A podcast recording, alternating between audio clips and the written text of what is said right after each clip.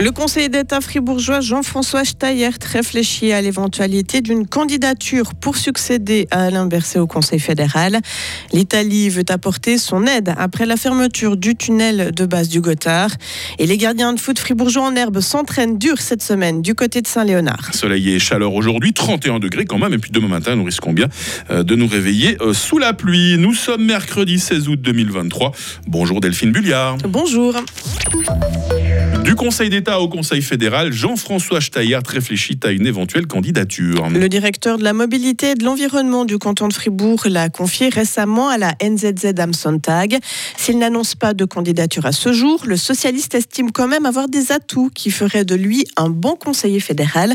Jean-François Steyert. Je pense que l'expérience dans plusieurs législatifs au niveau fédéral et cantonal, l'expérience d'un exécutif aussi, c'est-à-dire voir les deux côtés un peu des choses, et puis la capacité à discuter avec des gens de, de tous bords, images qu'on m'a donné à Berne, c'est la, personne qui réussit à trouver des majorités sur des sujets des fois difficiles. Pour moi, c'est le plaisir, c'est la motivation d'avancer en politique. Je pense que c'est central au Conseil fédéral euh, de savoir discuter avec les autres qui n'ont pas les mêmes idées. Pour le moment, il se dit que le siège socialiste laissé vacant par Alain Berset serait a priori destiné à un alémanique après l'élection de la jurassienne Elisabeth Baumschneider en décembre dernier. C'est une première pour le Jura bernois. La région a été le théâtre d'une attaque de loups sur du bétail. C'est ce que révèlent les prélèvements d'ADN examinés après la mort de cinq moutons au chasseral. L'attaque remonte au 28 juillet les moutons n'étaient pas protégés par une clôture suffisante pour les mettre à l'abri du loup. L'Italie veut apporter son aide après la rupture de la ligne ferroviaire du Gothard suite au déraillement d'un train jeudi dernier. Le vice-premier ministre a assuré suivre la question avec la plus grande attention. Les techniciens des chemins de fer italiens doivent travailler avec leurs collègues suisses et allemands pour résoudre rapidement les problèmes. Le tunnel de base du Gothard restera bouclé plus longtemps que prévu, c'est-à-dire au-delà d'aujourd'hui. Il n'est pas possible pour pour l'heure d'estimer la durée des travaux, indiquent les CFF. De, de nouvelles informations seront données ce mercredi. Moscou et Pyongyang prônent une coopération accrue, notamment dans le domaine de la défense. C'est le message adressé hier par le président russe Vladimir Poutine à son homologue nord-coréen Kim Jong-un.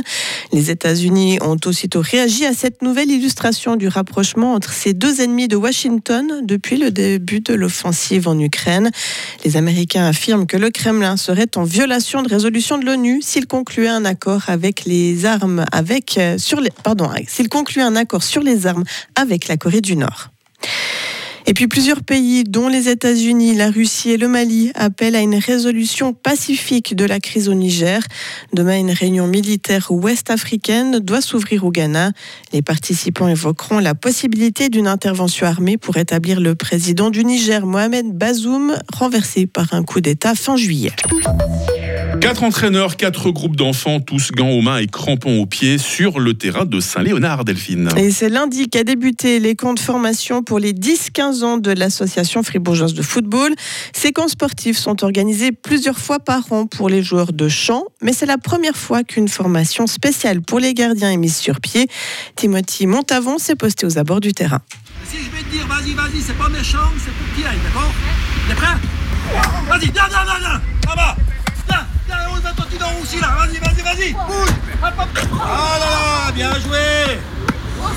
Jean-François Miasson est entraîneur de foot au Team AFF. Il est spécialisé dans le poste de gardien, un rôle primordial dans une équipe de foot, mais qui a bien changé au fil des ans. Pour moi, actuellement, ça vient un des joueurs les plus importants parce qu'on a la chance d'avoir le droit de jouer avec les mains.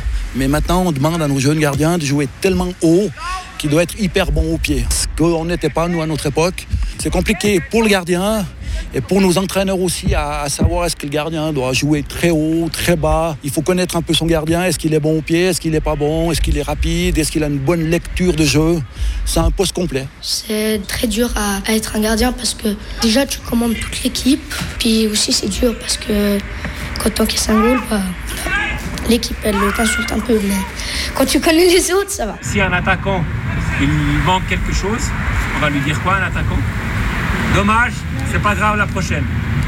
C'est vrai ou pas? Le gardien il loupe quelque chose, on lui dit quoi? On lui dit rien du tout. Peut-être après on l'encourage.